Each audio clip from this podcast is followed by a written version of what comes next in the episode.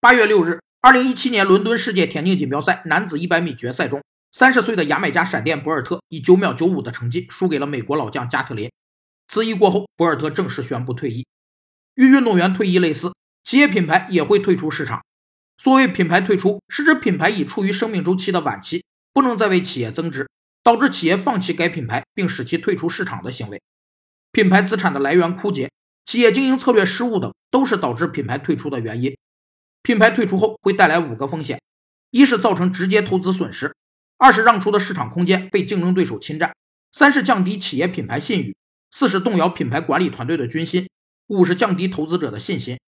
在过去的十年里，博尔特共获得了八枚奥运会金牌、十一枚世锦赛金牌、六次国际田联年度最佳运动员、四度加冕有体坛奥斯卡之称的劳伦斯年度最佳男运动员。而这最后一次传奇谢幕，没有冠军，但掌声依旧。